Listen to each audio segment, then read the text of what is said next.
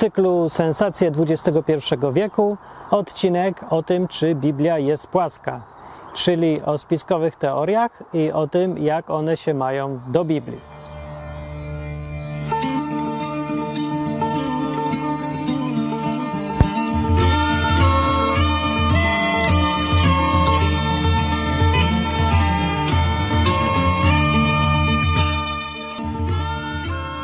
Wydarzenia ostatnich miesięcy przekonały mnie definitywnie, że ludzkość straciła rozum.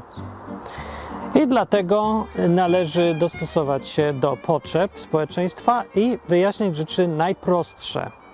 Zacząłbym od tego, że 2 plus 2 równa się 4, ale to nie jest jeszcze rzecz najprostsza, bo trzeba wyjaśnić, co to znaczy 2, 4 plus i równa się. A poza tym to nie jest o tym program, tylko program o Biblii i Bogu. Y, w związku z tym, żeby jakoś tak pogodzić jedno z drugim, y, zacznę sezon nowy, czyli y, odcinki odwyku w latach 2020-2021, o ile świat będzie istniał, oczywiście do tej pory, do roku 2021. To chciałem zacząć od, od właśnie spiskowych różnych teorii i pokazać, czy one siedzą w Biblii mocno, czy Biblia je popiera, czy właśnie protestuje, czy w ogóle jest obojętna, bo to jest bardzo fajne i modne, żeby jak się wymyśli jakąś ciekawą teorię dotyczącą świata, która podważa absolutnie wszystko, co ludzkość się, czego się nauczyła, dowiedziała, czy nawet udowodniła, no to żeby to udowadniać Biblią, bo Biblia ma jakąś taką ciągle nie wiem, renomę dobrą, że taka tajemnicza księga i że taka godna szacunku, że jak ktoś coś napisał 3000 lat temu, no to musi być prawda, choćby nie wiem, jakie to duperele były. No y, i wszystko jedno, czy to Biblia, czy to sanskryt, czy jakiś inny tekst starożytny. Ważne, żeby było powiedziane, że jest starożytny, że ma ponad tysiąc lat, to już nabiera ogólnie mocy, mocy przekonywania dokładnie. No, więc y, żeby było jasne, ja, nie jestem w ogóle ekspertem od spiskowych teorii, ponieważ ja zawsze ceniłem sobie ten rozum i trzeźwość myślenia i dochodzenie do wniosków na podstawie obserwacji i rozumowania. Czyli rzeczywistość plus myślenie o tym, co ja widzę, słyszę, czuję i, i ogólnie logiki się trzymam w tym wszystkim mocno i faktów. W związku z tym to uniemożliwia mi wierzenie w różne spiskowe teorie, bo po prostu nie, nie daje rady. Mój mózg wysiada, co jest z kolei trochę sprzeczne z moim założeniem, że mam zawsze otwarty umysł na nowe teorie, choćby nie wiem jak głupie brzmiały, nie? No. I to jestem w takim właśnie dziwnym punkcie, bo mogę uchodzić za tak zwanego foliarza, bo na przykład nie jestem przekonany y, co do faktu, faktu. Co do propozycji, że y, życie organiczne na Ziemi powstało w wyniku zmian mutacyjnych na drodze ewolucji kompletnego przypadku. Nie przekonują mnie fakty, tak powiem. No jeżeli to jest spiskowa teoria, dlatego że wszyscy wierzą Majanie, no to trudno, to widocznie tu jestem spiskowcem, ale więcej innych teorii mi jakoś nijak nie, nie przekonuje, bo po prostu nie ma argumentów. W przypadku ewolucji takiej jak się w szkołach ją podaje na talerzu, mam całą masę argumentów, które wymagają odpowiedzi, której nie mogę nigdzie uzyskać. Poza tym jest sprzeczne, sprzeczna jest ta teoria z tym, co wiemy już o świecie. Więc dlatego tutaj nie za bardzo to kupuję, ale reszta, yy, yy, no reszta nie, nie przekonuje. No, więc o tym dzisiaj będzie. I teraz przygotujcie się do słuchania, bo w pierwszym punkcie będzie o tym yy, teoria popularna, że Illuminati, ewentualnie masoni, ewentualnie, to zawsze, zawsze warto dodać, Żydzi, rządzą światem. Czy według Biblii Żydzi rządzą, rządzili lub będą rządzić światem, a jak nie Żydzi, to może jacyś inni masoni, czy Illuminati, czy inna grupa Bilderberga, czy Bunderberga. Tak? Nie? No, maybe? Jak z tym jest? Pytanie. I ja odpowiadam już na to pytanie. Nie. W Biblii nie ma żadnych iluminati. Y, Żydzi nie rządzili światem, nie rządzą światem i nie mają wcale rządzić światem. No, sorry, niestety. Nigdzie tego w Biblii nie znajdziecie, yy, ani żadnych grup innych Bilderbergów, czy tam różnych innych, nie, ani mędrców Syjonu. Nie, nie ma takiej opcji, że jakaś grupa ludzi, wąska elita ma rządzić światem. Yy, jest trochę inaczej zrobione. Kto według Biblii rządzi światem? To jest ważniejsze pytanie. Według Biblii światem rządzi Bóg. Koniec. I to jest absolutnie fundamentalna zasada całej Biblii od początku, od pierwszych ksiąg do ostatniej Bóg rządzi światem. Jest to w ogóle cała koncepcja zawarta w samym imieniu Boga i w kilku właściwie jego imionach. Nawet Bóg się nazywa w Biblii Pan i jego znaczeniem tego imienia jest to, że właśnie to jest ten, kto rządzi, panuje nad tym wszystkim, co się dzieje. To jest panujący Pan. Tak, panujący Panie, tak mówię, według tłumaczeń dziwnie brzmi trochę panujący Panie, ale takie jest właściwe znaczenie i y, opis Boga w Biblii. E, co nie znaczy, że ta władza jest taka e, totalna, totalitarna i dyktatorska. Wręcz przeciwnie. Bóg rządzi tym wszystkim za jakieś kurtyny, e, ciągnąc za jakieś dziwne sznurki i interweniuje tylko w kluczowych momentach, kiedy, zwłaszcza kiedy straci cierpliwość już do czegoś, kiedy już się nie da i wtedy, kiedy ma, sam, sam sobie nadał je, ale wtedy, kiedy ma prawo do tego. Znaczy nie interweniuje w każdej sytuacji. Stąd mamy to pytanie wszystkich teraz na całej kuli ziemskiej, dlaczego jest tyle zła, skoro jest Bóg? Czy Bóg śpi, czy nie? Nie, Bóg nie śpi, ale y, nie dał sobie prawa do interwencji w każdym jednym przypadku, natychmiast, od razu i wtedy, kiedy nam się to podoba. E, tylko w swoim czasie, w odpowiednim zakresie i ostatecznie, według Biblii znowu, Bóg będzie sądzić wszystko, absolutnie, co się działo, w tym czasie, ale póki się to dzieje, nie interweniuje. A jeżeli interweniuje, to nie zawsze i nie od razu, nie natychmiast i nie tak, jak byśmy chcieli.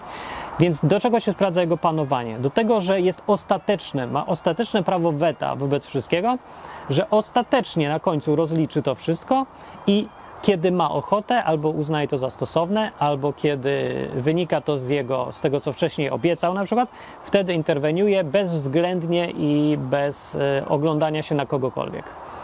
E, innym jego określeniem jest, że jest suwerenny. To jest jedyna osoba, o której można to powiedzieć w zupełnie 100%.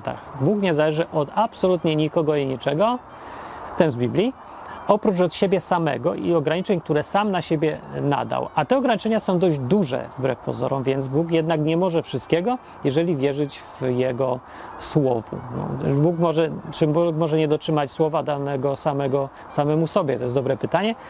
E, nie wiem, ale wiem, że tego nie robi i to mi wystarcza. Czy może? Może i może, nie? Kto mu co zrobi? Nikt mu nic nie zrobi, ale nie robi tego i fajnie jest przynajmniej się na czym oprzeć i na czym polegać, żeby mieć nadzieję, że za 5 minut świat nie przestanie istnieć i ja dokończę ten odcinek na przykład yy, i nie stracę czasu na nagrywanie odcinka, którego nikt nie będzie potem słuchał, bo zamiast tego mógłbym uprawiać orgię, bo wszystko jedno, świat może zniknąć za 5 minut, bo Bóg stwierdzi, że wznudziło mi się i likwidujemy to wszystko, nie dotrzymujemy słowa żadnego, nawet tego, które dałem sam sobie.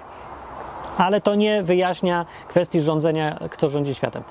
E, w Biblii jest powiedziane w kilku miejscach w Nowym Testamencie, e, zwłaszcza, że jest duch, który rządzi, albo książę dokładniej mówiąc w Biblii, książę, który rządzi tym światem, albo który panuje w powietrzu. Tak jest też powiedziane.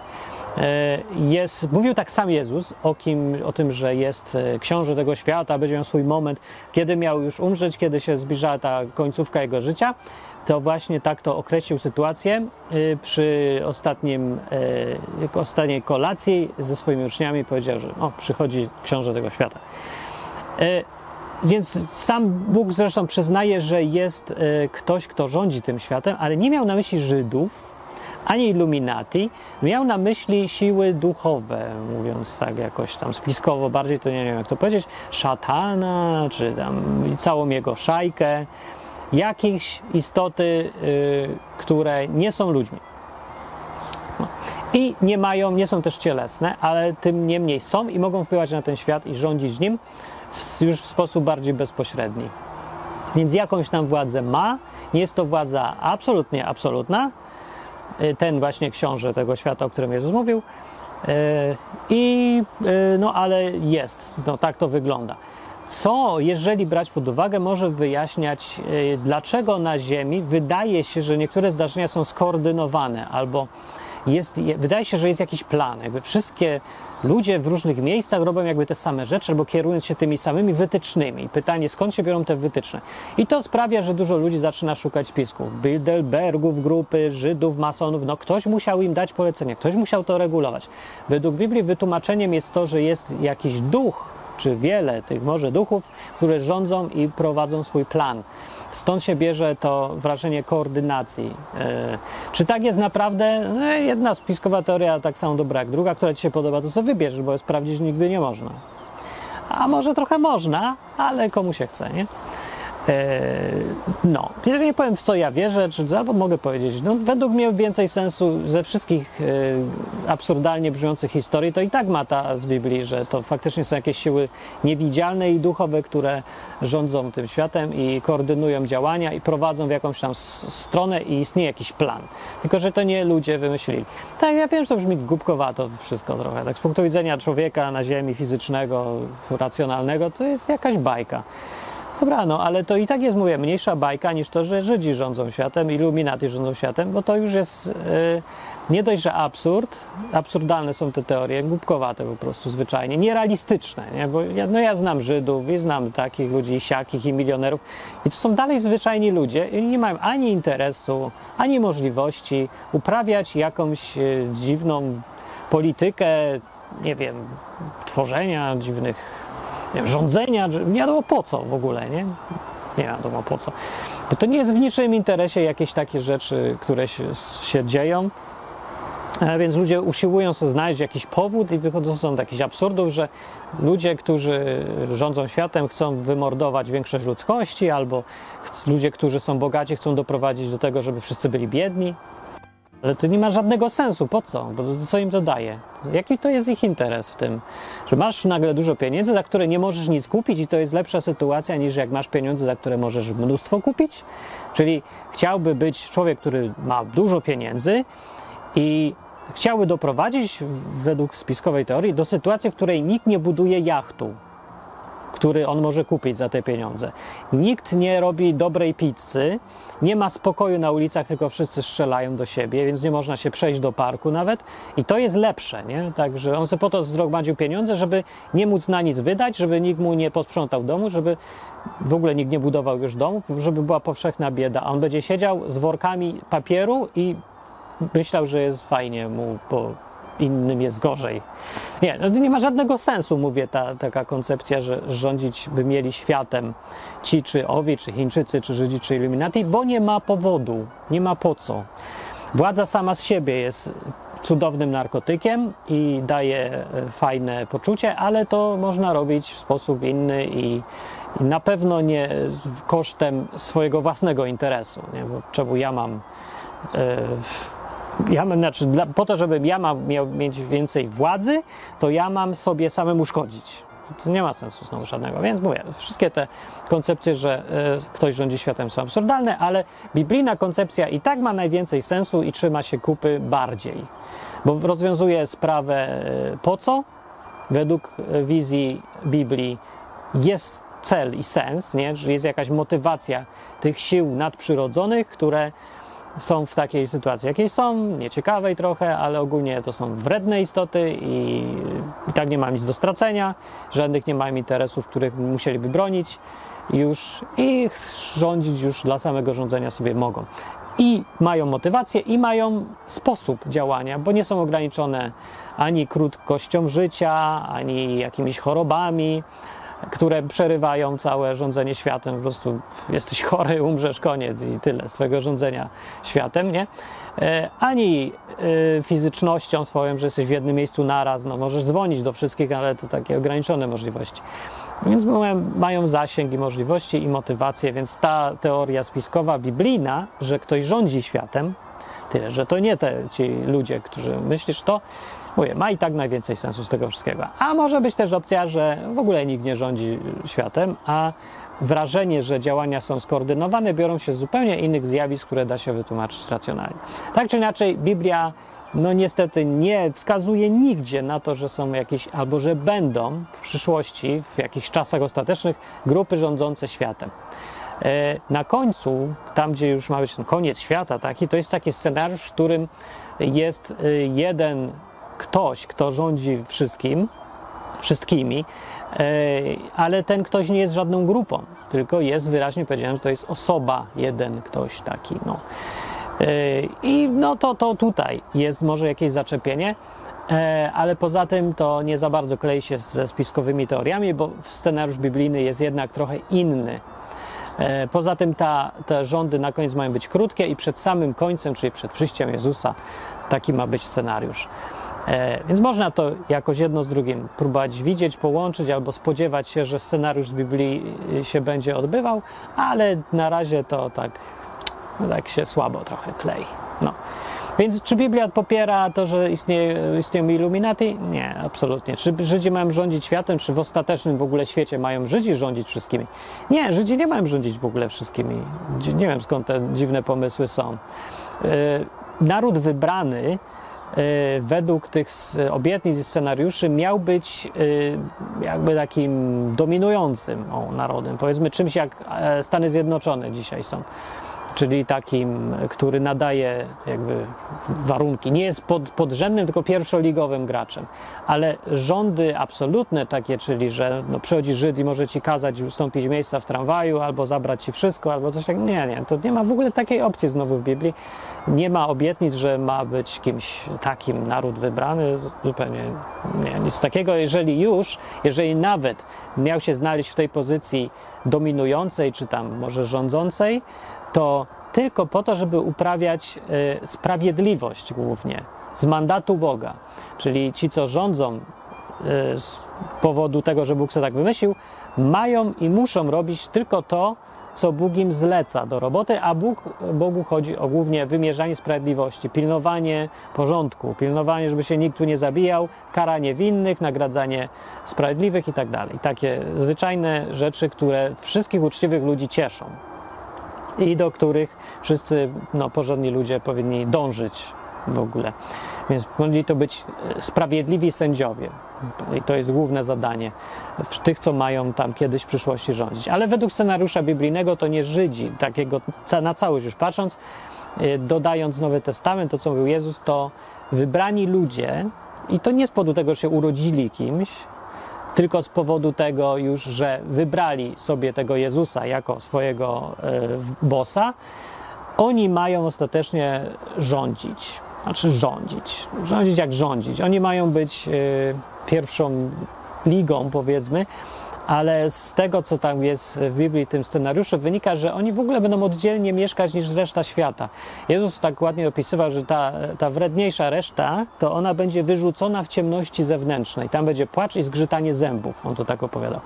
Także no ci, co będą w światłości wewnętrznej, gdzie nie będzie płaczu i zgrzytania zębów, tylko y, pi, picie dobrego wina, jedzenie i cieszenie się i ogólnie oglądanie Netflixów, to w fajnym towarzystwie, to yy, tam ci jedni z drugimi nie będą mieli za bardzo kontaktu, więc to, jeżeli nawet będzie jakieś rządzenie, to, to, to w ogóle nie, nie za bardzo tu widać rządzenia. Nie? Także jak ci ludzie, którzy będą w ciemnościach zewnętrznych, mogą spać spokojnie, nikt nimi nie będzie rządził. Będą mieli swój chaos, będą się mogli wszyscy podgryzać i wyrywać sobie, zazdrościć, yy, mogli, będą się mogli zdradzać wszyscy ze wszystkimi będą mogli uprawiać, co im się podoba, będą mogli się okradać spokojnie, oszukiwać, kłamać.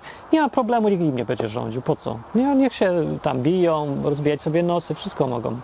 Spokojnie, bez y, żadnego zagrożenia, że przyjdzie jakiś chrześcijanin czy inny tam i będzie mi mówił, że ty masz tego nie bić. Nie, no bij go sobie, bo przecież y, czemu nie? Jesteś w ciemnościach zewnętrznych, uprawiaj sobie spokojnie, płacz zgrzytanie zębów. Uważa, że to lepsze niż Bóg, to ja ci, czy ja ci przeszkadzam? Że Bóg ci nie przeszkadza, to co ja mam przeszkadzać? Trzecia teoria. Czy kosmici są wśród nas i robią na nas eksperymenty, wsadzając nam różne rzeczy w różne otwory? Na przykład takie pałeczki do nosa, żeby sprawdzić, czy mamy covidy. Czy robią to kosmici? Czy w ogóle są? Według Biblii e, na Ziemi jedynymi istotami rozumnymi są ludzie. Nie ma mowy o tym, żeby na Ziemi istniały inne stworzenia fizyczne. niż ludzie. To znaczy, no, zwierzęta i tak dalej, ale istoty rozumne, duchowo-cielesne to są wyłącznie ludzie. Nigdzie nie ma mowy sugestii, czy cokolwiek innego może tutaj istnieć. I tyle. Czy nam to daje dużo informacji? No nie za bardzo, bo czy jest napisane, że na innych planetach nie ma życia? Nie ma takiej, czegoś takiego. Może być. Kwestia jest otwarta. Czy oni mogą przybywać na Ziemię, czy nie, jeżeli istnieją? No niby mogą, może, bo kto im zabroni? Mówię, Biblia nic nie mówi na ten temat. Ale o spotkaniach istot innych niż ludzie z ludźmi na Ziemi mowa w Biblii jest. I o tym już było w innych odcinkach i pewnie już gdzieś tam słyszeliście. E, według Biblii istnieli e, jakieś istoty, istniały, które Biblia nazywa synowie Boży, Bnei Elohim na przykład, bo mają tam inne nazwy, które w czasach starożytnych bywały na ziemi w postaci fizycznej i nawet y, się kumplowali z naszymi kobietami, naszymi znaczy ludzi, w sensie nie pols polskimi czy coś takiego, ludzi i rodziły się dzieci, takie duże, silne, dziwne, olbrzymie, podobnie, podobno mieli po sześć palców. Podobno znowu y, Stąd się wziął ten gest takiego pozdrawiania się pokazywaniem ręki, że na znak, że mam pięć palców, jestem człowiekiem zwykłym. Moim tatą był człowiek, mamą człowiek a nie mamą człowiek, a tatą jakiś przybysz skądś dziwny, bo mam sześć. Nie, no mam pięć, pięć, pięć, masz pięć, jesteśmy ludźmi, fajnie, pogadajmy, chodźmy na piwo. No może tak było, nie wiem, nie jestem pewny, wątpię trochę, szczerze mówiąc, bardziej gest jest wynikający y, z pokazywania, nie mam broni, dlatego pokazuję rękę. Jestem y, pokojowo nastawiony, stąd jest gest podnoszenia ręki i pozdrawiania się. No nie wiem, ale jedno i drugie brzmi fajnie i spoko. Tak czy inaczej, co do kosmitów, to to są jedyne, jedyne zaczepienie w Biblii, co to mogli być kosmici. Czy ci, kim byli ci Bnei Elohim, czy to byli kosmici? Nie, w znaczeniu takim, jak się to w spiskowych teoriach używa, to nie były technologiczne istoty z innych tam cywilizacji. Tylko byli to, były to jakieś istoty, które w jakiś tam sposób były cielesne, fizyczne, w sensie istniały fizycznie, ale miały powiązania i kontakty, konszachty z Bogiem. Że powstaje pytanie, to kim jest Bóg według Biblii, bo może to też jakiś jest e, kod tylko na cywilizację jakąś gdzieś tam technologicznie, czy tam coś. No, jeżeli Bóg istnieje realnie, no to on zawsze jest w jakiś sposób technologiczny, no bo technologia to jest tylko określenie, które e, oznacza e, wysoki poziom panowania nad światem, w którym się jest. Więc właściwie, ja wiem, no, Bóg jest też technologiczny, jest w najwyższym stopniu w ogóle technologiczną istotą, jest super technologiczny. Bóg wie, co to są fale radiowe, magnetyczne i ogólnie wie, jak działa ten świat. Technologia to jest tylko sposób wykorzystywania tego świata, a nie umiejętność robienia wszystkiego elektronicznie.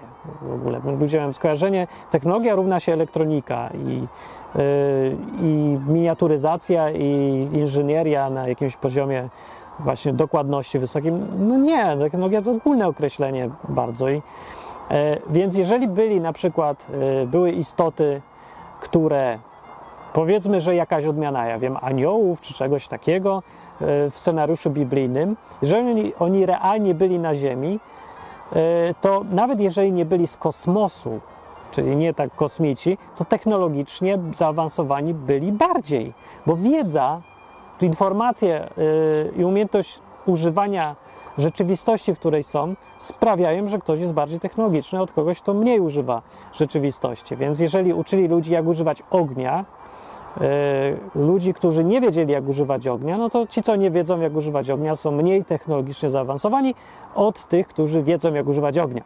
I nie ma to nic do rzeczy, Y, czy ten, kto wie, jak używać ognia, jest z innej planety, czy nie. I czy przyjechał statkiem kosmicznym, przypłynął, czy pojawił się w sposób jakiś dziwnie, materializował się z powietrza, czy cokolwiek innego.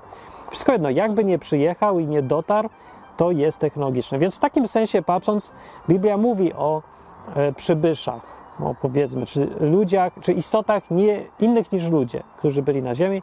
Jest o tym mowa. Czy jest o tym czy jest, y, może ważniejsze pytanie jest, czy to z punktu widzenia Biblii jest ważne? Nie za bardzo w ogóle. Jedynym, y, jedną konsekwencją ważniejszą tego w sumie nie wiem, są może ze dwie. Jedną to, że powstał taki naród, gdzie tam więcej się zgromadziło potomków tych takich dziwnych przybyszów, a Malekici to byli. Tam wśród nich było dużo takich wielkoludów, jakichś dziwnych, silnych ludzi, agresywnych bardziej czy coś. No, to Amalekici? Nie. A tak czy nie? Czekajcie. A coś na. Dobra, mniejsza z tym, i tak już wyginęli. Może gdzieś tam ktoś jest, nie wiem, jak znajdziecie jakiegoś dwumetrowego typa z sześcioma palcami, to może jeszcze do, tej, do tych czasów się zachował, ale raczej się wszyscy już pomieszali. A drugi, yy, według Biblii, druga konsekwencja tych przybyszów to był potop, który Bóg yy, w odpowiedzi na potworne zepsucie ziemi yy, załatwił w ramach, no, że miał, mam dość tego. Po prostu to, co ludzie wyprawiają, to ten eksperyment się nie udał, plan był dobry, ludzie nie dorośli, kończymy to, nie? I zrobił podejście numer dwa, skasował planetę i zaczął jeszcze raz od kogoś, kto był sprawiedliwy. Od Noego i jego y, siedmiu osób z jego rodziny. No i poszło trochę lepiej chyba, bo z drugiej strony Bóg powiedział, że więcej już drugi raz tego nie zrobi. Chyba nie, był, nie przewidywał, że będzie już tak źle jak za pierwszym razem. Co ci ludzie wyprawiali, tego ja nie wiem, bo Biblia nie wchodzi w szczegóły drastyczne. Y, poza tym tylko, że ziemia była kompletnie zepsuta zła. Ludzie robili sobie krzywdę i Bóg nie móc, mogąc już patrzeć na tą po prostu krzywdę, zareagował drastycznie. I też dopiero po jakimś czasie, więc jak mówiłem wcześniej, Bóg nie y, ma swoje granice interwencji, więc jego panowanie jest y, jest ostateczne takie i pełne, ale nie jest totalitarnie, bezpośrednie, nie wtrąca się do każdej rzeczy, nawet jeżeli ma już dobry powód, tylko przejawia dużo cierpliwości. No i tyle. Jeżeli chodzi o kosmitów, w Biblii coś tam znajdziecie, ale o statkach kosmicznych nie za bardzo. W księdze Ezechiela jest taki opis dziwnych pojazdów i no, kusi, żeby to zakwalifikować jako statek kosmiczny. To może i kusi, ale to tylko wtedy, kiedy się z kolei bardzo selektywnie ten tekst przeczyta. Jeżeli się zamknie oczy na wszystkie odniesienia, które dotyczą rzeczy duchowych, a nie technologicznych.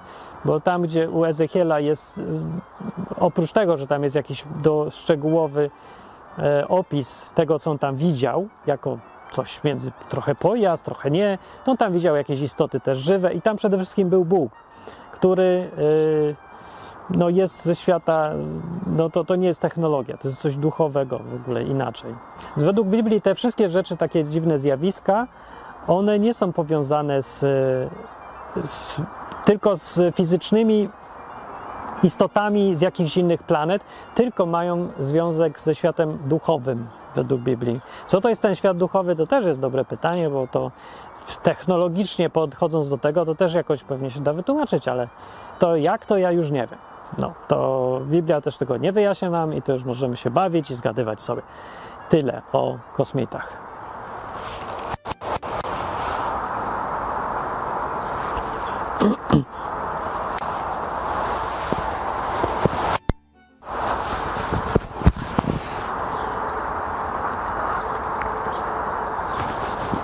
Ziemia jest płaska.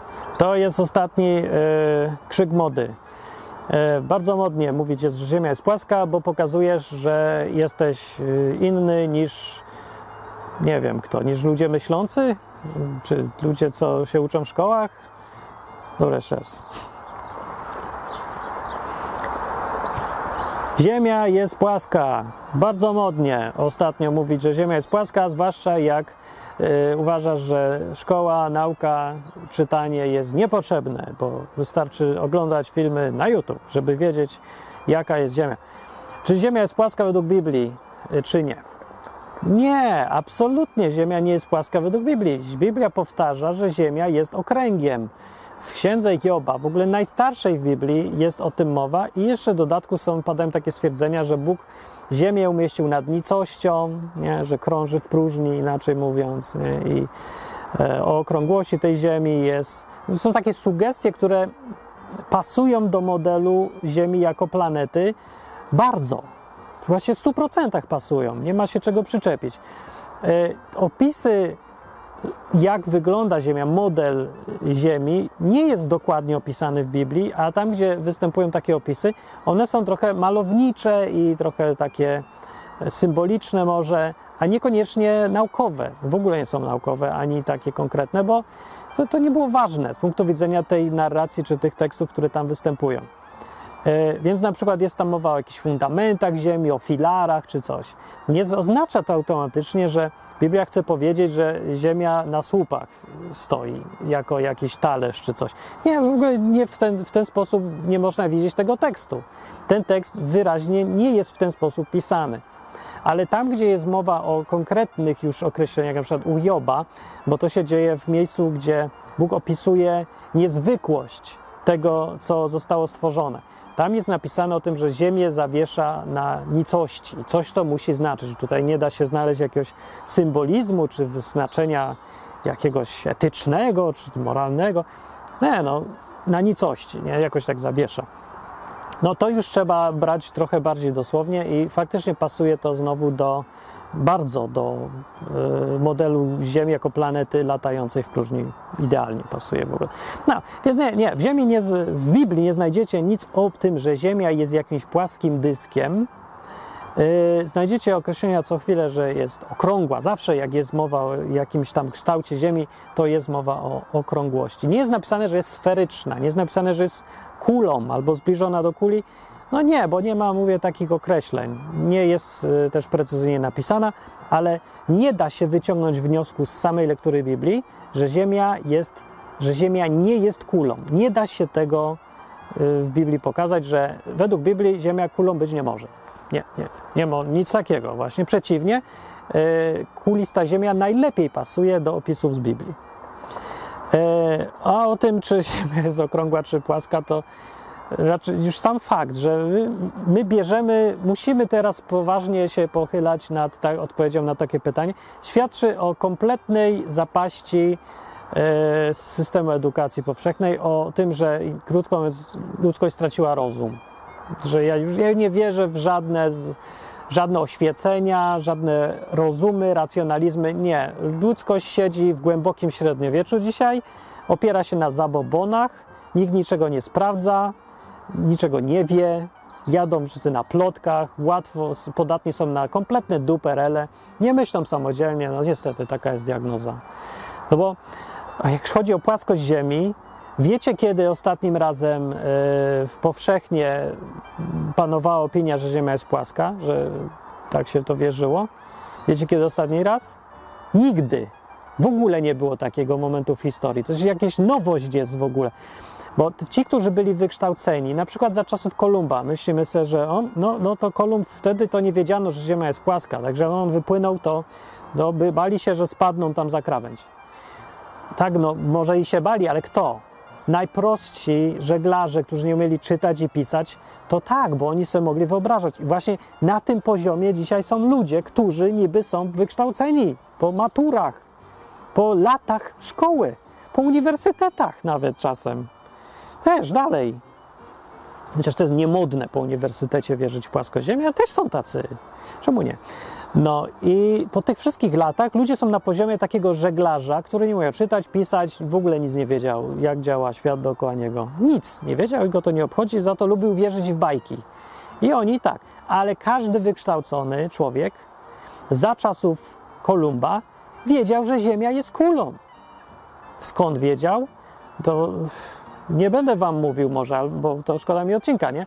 Ale to na podstawie obserwacji. Nie trzeba mieć żadnych narzędzi bardziej zaawansowanych. Nie trzeba lecieć w kosmos, żeby wiedzieć to.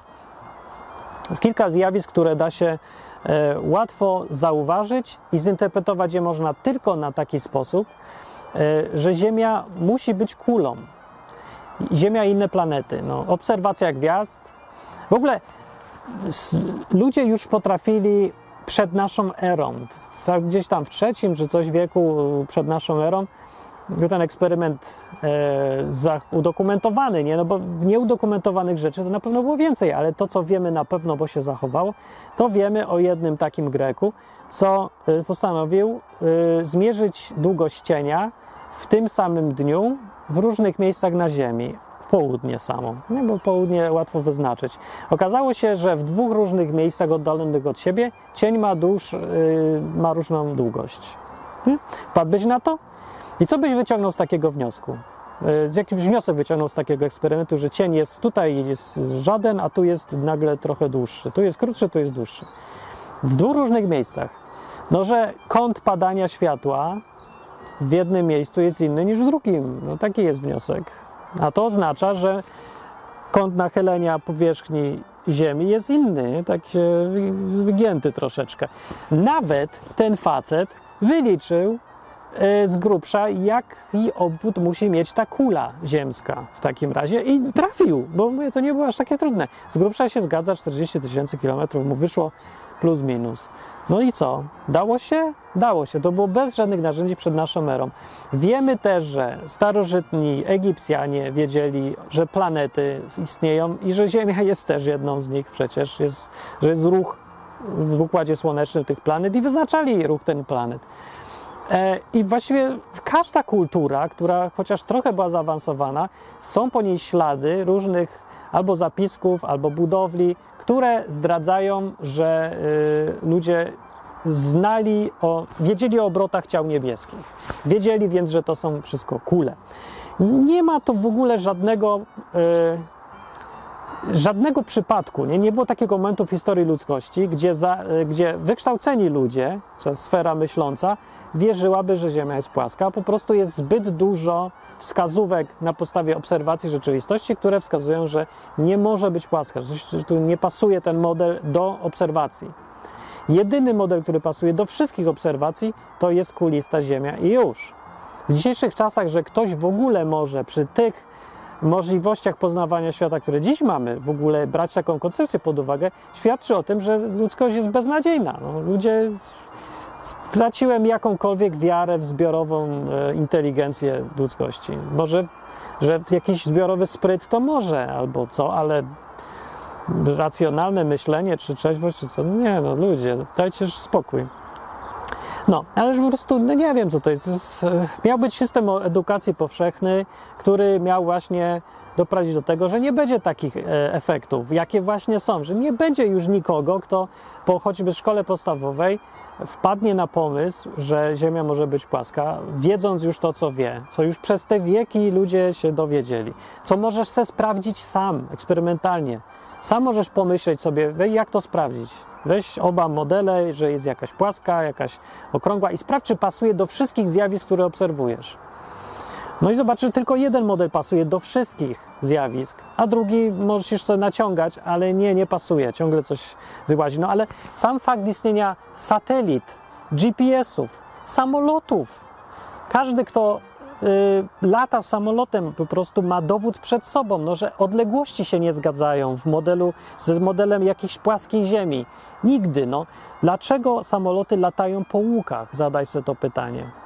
To ma sens tylko w dwóch przypadkach. Albo Ziemia jest kulista, dlatego na przykład samolot z Krakowa do Londynu leci po łuku, jeżeli go narysować tą trasę na mapie płaskiej, taka weź mapę z Google Earth i chcesz przylecieć najprostszą drogą z Warszawy do Londynu. Jak rysujesz drogę? Narysujesz kreskę? Na płaskiej mapie tak, narysujesz kreskę, ale na kuli narysujesz łuk, bo to jest krótsza droga. Dlaczego? No to już sobie weź i pomyśl i poczytaj, ale tak jest.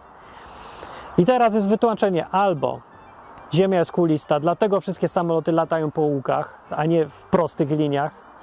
E, tak naprawdę latają w prostych liniach, tylko patrząc na Ziemię jako kulę, a gdyby, jeżeli patrzeć na Ziemię jako płaską, to by latali po łukach.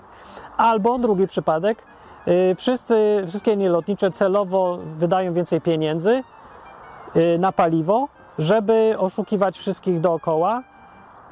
Nie wiadomo po co. I do tego od 100 lat wszyscy tak robią. W spisku biorą udział wszyscy piloci przez ostatnie 100 lat y, latający, wszyscy pasażerowie, którzy latali, czyli w ogóle połowa ludzkości jest w spisku, bo wszyscy udają, że e, lecą krótszą drogą, a tak naprawdę lecą dłuższą, żeby płacić więcej i zarabiać mniej, po to, żeby udawać, że Ziemia jest okrągła, kiedy tak naprawdę jest płaska, tylko my lecimy naokoło samolotami w ogóle. Już nie mówiąc nawet o tym, że y, czasy przelotów między różnymi punktami w modelu y, płaskiej Ziemi powinny być dwa razy krótsze albo dwa razy dłuższe niż są. No więc mówię, wystarczy polatać, zmierzyć sobie te czasy przelotów czy odległości i jest jasne, który model pasuje, a który nie. W ogóle jest tak absurdalne rozmawiać o tym w czasach, kiedy satelitów dziesiątki tysięcy krążą nam nad głową.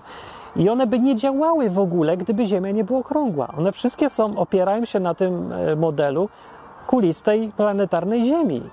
I one są wyszczeliwane tylko no, przy tych wszystkich założeniach, więc one by w ogóle nie działały. Nic by tu nie działało, gdyby GPS by ci nie działał, Google Maps by ci nie działał. Nie wiedziałbyś, gdzie jesteś, gdyby GPS-y nie działały. Przecież one się opierają na satelitach. Możesz to sprawdzić. My goodness, nie, nie rozumiem. Jak, na, czym polega, gdzie to jest problem? Dlaczego ludzie nie chcą sprawdzić, jak jest, tylko opowiadam duperele o jakiejś płaskości Ziemi, tak samo jak opowiadam duperele o Bogu, zamiast przeczytać sobie w Biblii. To jest ten sam problem, nie? Dlatego się tu rozkminiam nad tym trochę dłużej, bo to nie chodzi tylko o spisek, że płaska Ziemia, co Biblia mówi na ten temat, tylko o podejście ludzi masowe, które mówi tak, ja wolę sobie posłuchać jakiegoś gościa w internecie, bo on tak fajnie mówi przekonująco. I ja mu wierzę, bo tak, bo on ma fajną koszulę i fajnie gada. Zamiast pomyśleć i sprawdzić. Po prostu ludziom nie zależy na tym, żeby w ogóle to, co wierzą, było prawdą. W ogóle to w nosie to mają, no. Ziemia jest płaska i co mi kto zrobi?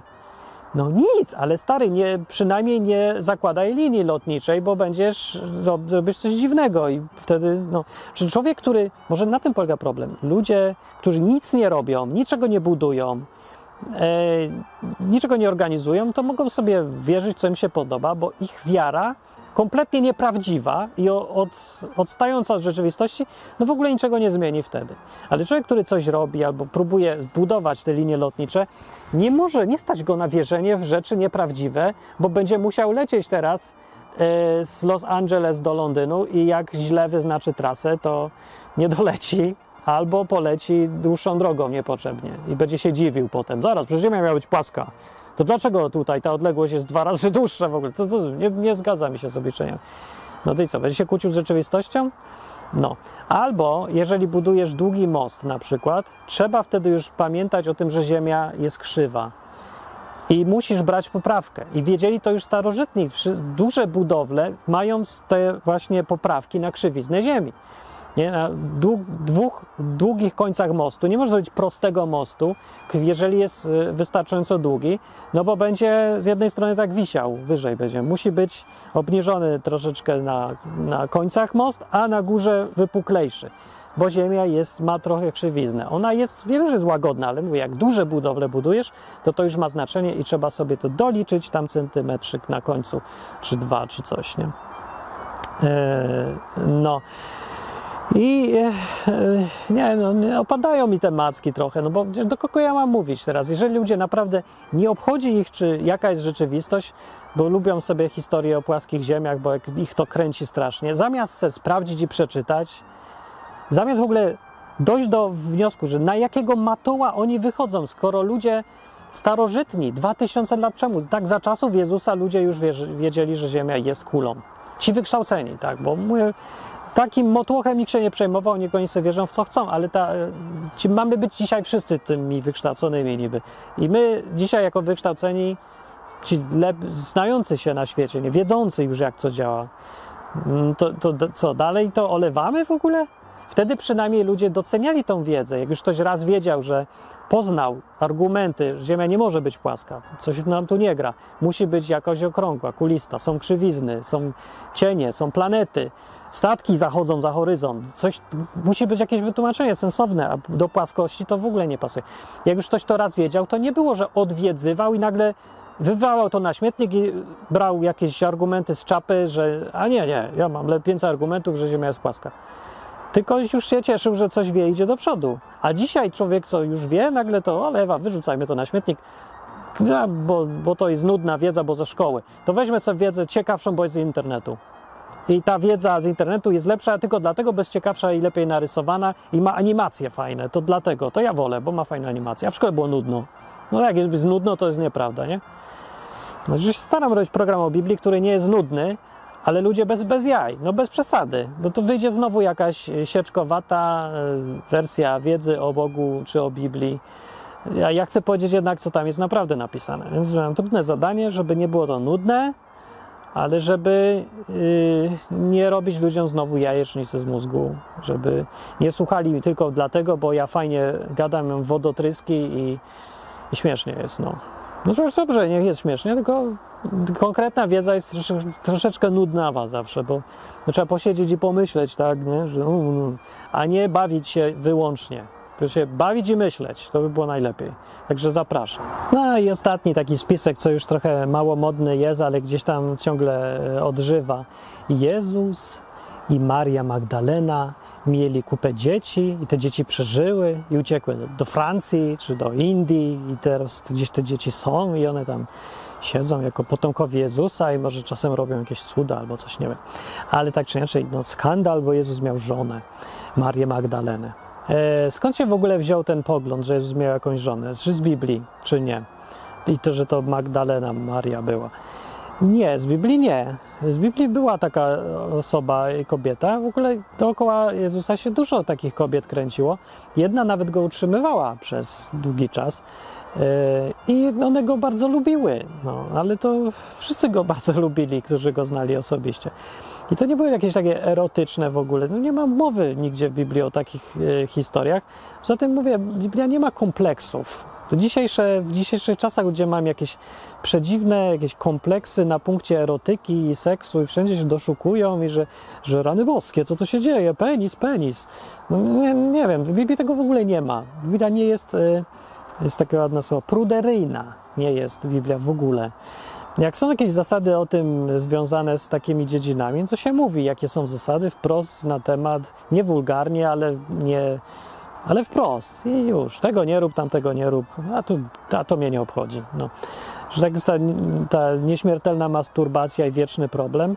W ogóle nie ma, nie występuje to w ogóle w Biblii, bo mówię, to jest tak w ogóle nieistotna sprawa, że nie warto się nią zajmować. Zajmują się nią ludzie tylko pruderyjni z obsesją na punkcie seksu. Więc ci sami ludzie, do tych ludzi przemawia y, teraz historia, spisek, że o, była jakaś taka Maria Magdalena i z nią se tam Jezus zrobił coś, a przyszli jego uczniowie i zrobili z tego, zatuszowali sprawę i uciszyli to i w Ewangeliach nic nie ma, ale są takie tajne Ewangelie, gdzie to opisali. Czy to prawda, że są takie? No to prawda, są takie tajne Ewangelie, gdzie to yy, nie opisali, tylko sobie wymyślili. To, że tekst ma jakieś 2000 lat, jest starożytny, to naprawdę nie znaczy jeszcze, że ten tekst jest kroniką, która jest wiarygodna.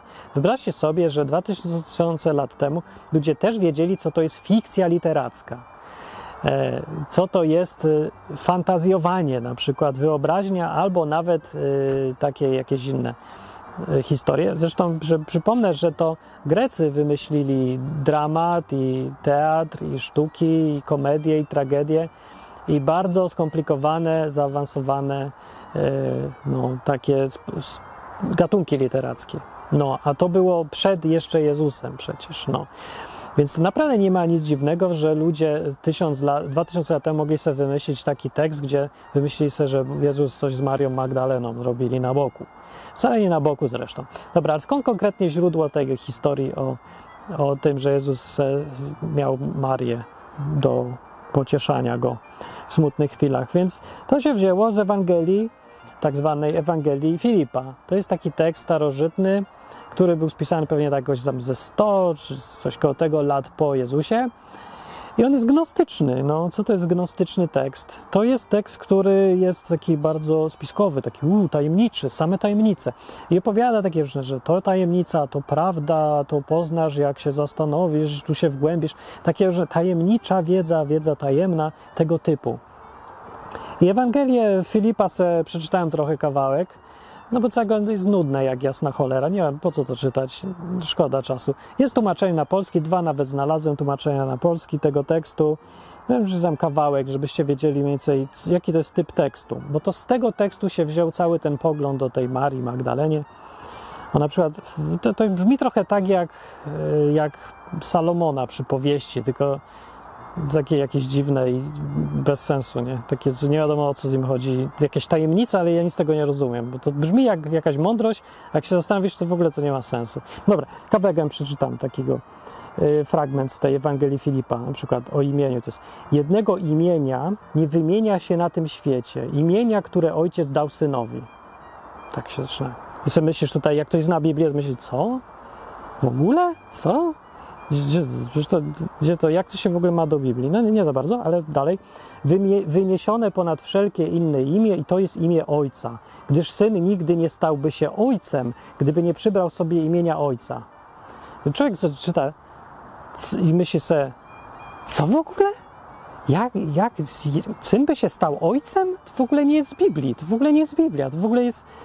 Przecież to jest sprzeczne z tym, co tam się dzieje, ale nawet nie chodzi o sprzeczność samej koncepcji, tylko o ten, ten y, model narracji, o ten ton, o to jakieś, jakieś tajemnicze, co to jest imię, jakieś imię, jakieś niewytłumaczone rzeczy, znaczenia magiczne imienia nagle, bo Biblia nie jest w ten sposób pisana.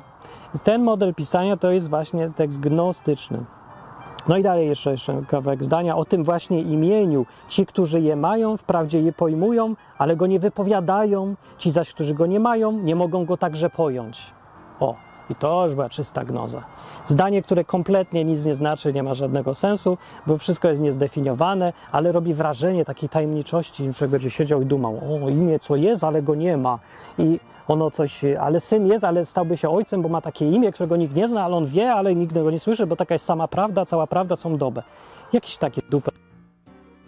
Jakby Biblia była tak pisana, to ja bym ją wyrzucił to naprawdę wszystko na śmietnik, i zajął się czymś, szukał gdzie indziej jakiejś prawdy o rzeczywistości, bo, bo, bo to, to no nie, no to, to naprawdę można sobie wyciągać z tego jakie się chce wnioski. No i to jest tego typu tekst i z tego typu tekstu właśnie gdzieś tam jest mowa o tym, że była Maria i ona była towarzyszką Jezusa i on ją często całował yy, i w ogóle kochał ją bardziej niż uczniów, a uczniowie go pytali, czemu ją kochasz bardziej niż nas? On powiedział, czemu was nie kocham bardziej niż ją? Że coś takiego, jakieś takie z czego nic nie wynika i nikt nikomu na nic nie odpowiedział, ale jest mowa, że ona była strasznie serdeczna i on w ogóle miał towarzyszkę i, i tyle. No i tyle.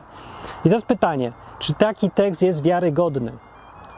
Ludzie, gdzie tam? Że on nawet nie stał blisko Ewangelii. Ewangelie są pisane jako tekst historyczny. W ogóle się zaczynają w roku tym, za czasów tego i zarządów tego, tutaj i tam działo się to i to. Tam są fakty historyczne, a tutaj są duperele jakieś kosmiczne z kosmosu. O kosmosie też tam jest w Ewangelii Filipa, jakby ktoś wątpił. Że no, Yy, więc no, cały spisek, więc jest, yy, jakieś kody Da Vinci i różne.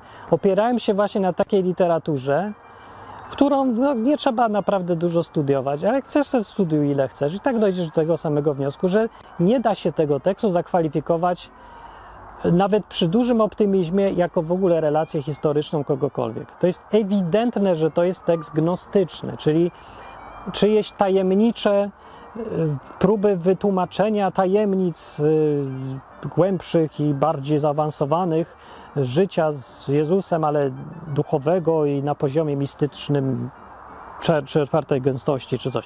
No, takie, nie? I tyle.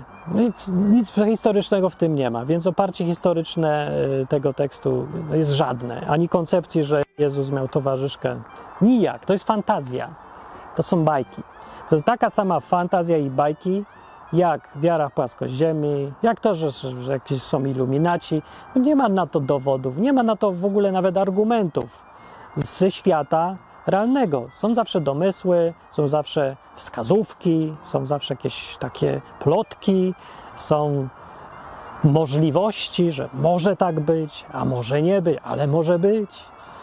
I ogólnie wszystko się takie y, spiski i niespiski sprawdzają do tego, żebyś ty sobie to wyobraził, zaakceptował, że tak może być i żeby ci się po trzecie to spodobało. I jak te wszystkie rzeczy trzy się złączą razem, to wtedy jesteś już wierzącym w spisek i wystarczy ci to. Prawda nie ma tu nic do rzeczy. Rzeczywistość nie ma tu nic do rzeczy. Yy, ważne tylko jest to, co ci się podoba.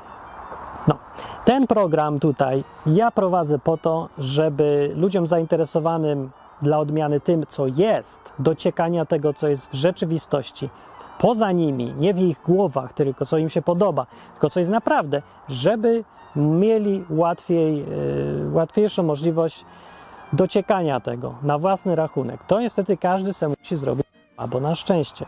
Tak po prostu jest. Musisz sam sobie ocenić, co według ciebie jest bardziej wiarygodne. Jeżeli chcesz dotrzeć, zbudować sobie jakiś pogląd na to, jaka jest rzeczywistość. W tym rzeczywistość związana z Bogiem, życiem i śmiercią. E, z tym, co powinno być pierwszym problemem każdego człowieka. Dlaczego się urodził, co to ma za znaczenie, z czyjej to inicjatywy się wzięło, czy za tym stał jakiś plan i ktoś, czy to tylko przypadek, co będzie po śmierci, co się stanie z moją świadomością, ze mną, jako mną, jako moim ja.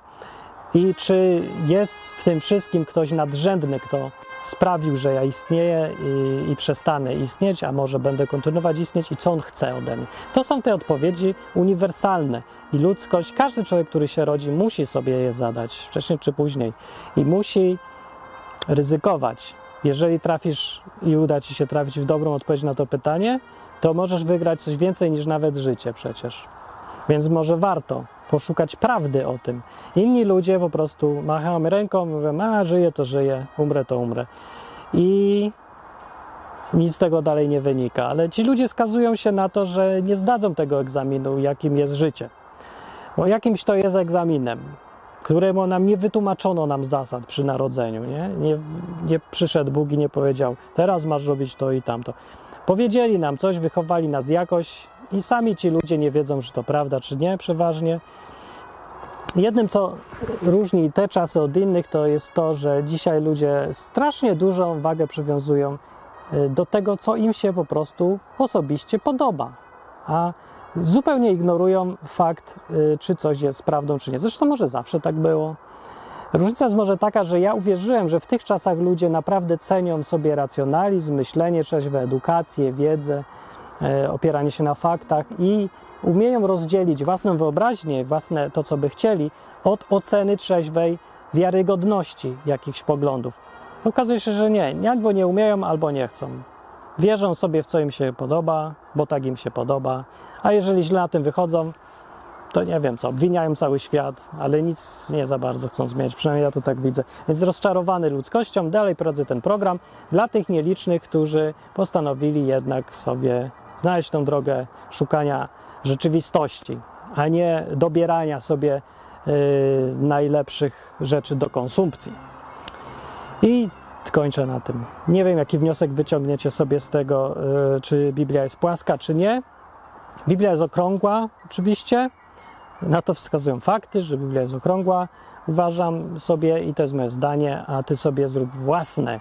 Nie słuchaj mnie, nie słuchaj tego, co ci się podoba, słuchaj tego, co jest wiarygodne. Oceń wiarygodność. E, da się to zrobić, to nie jest totalna zgadywanka wcale, że jeden mówi płaska, drugi mówi okrągła, skąd ja mam wiedzieć?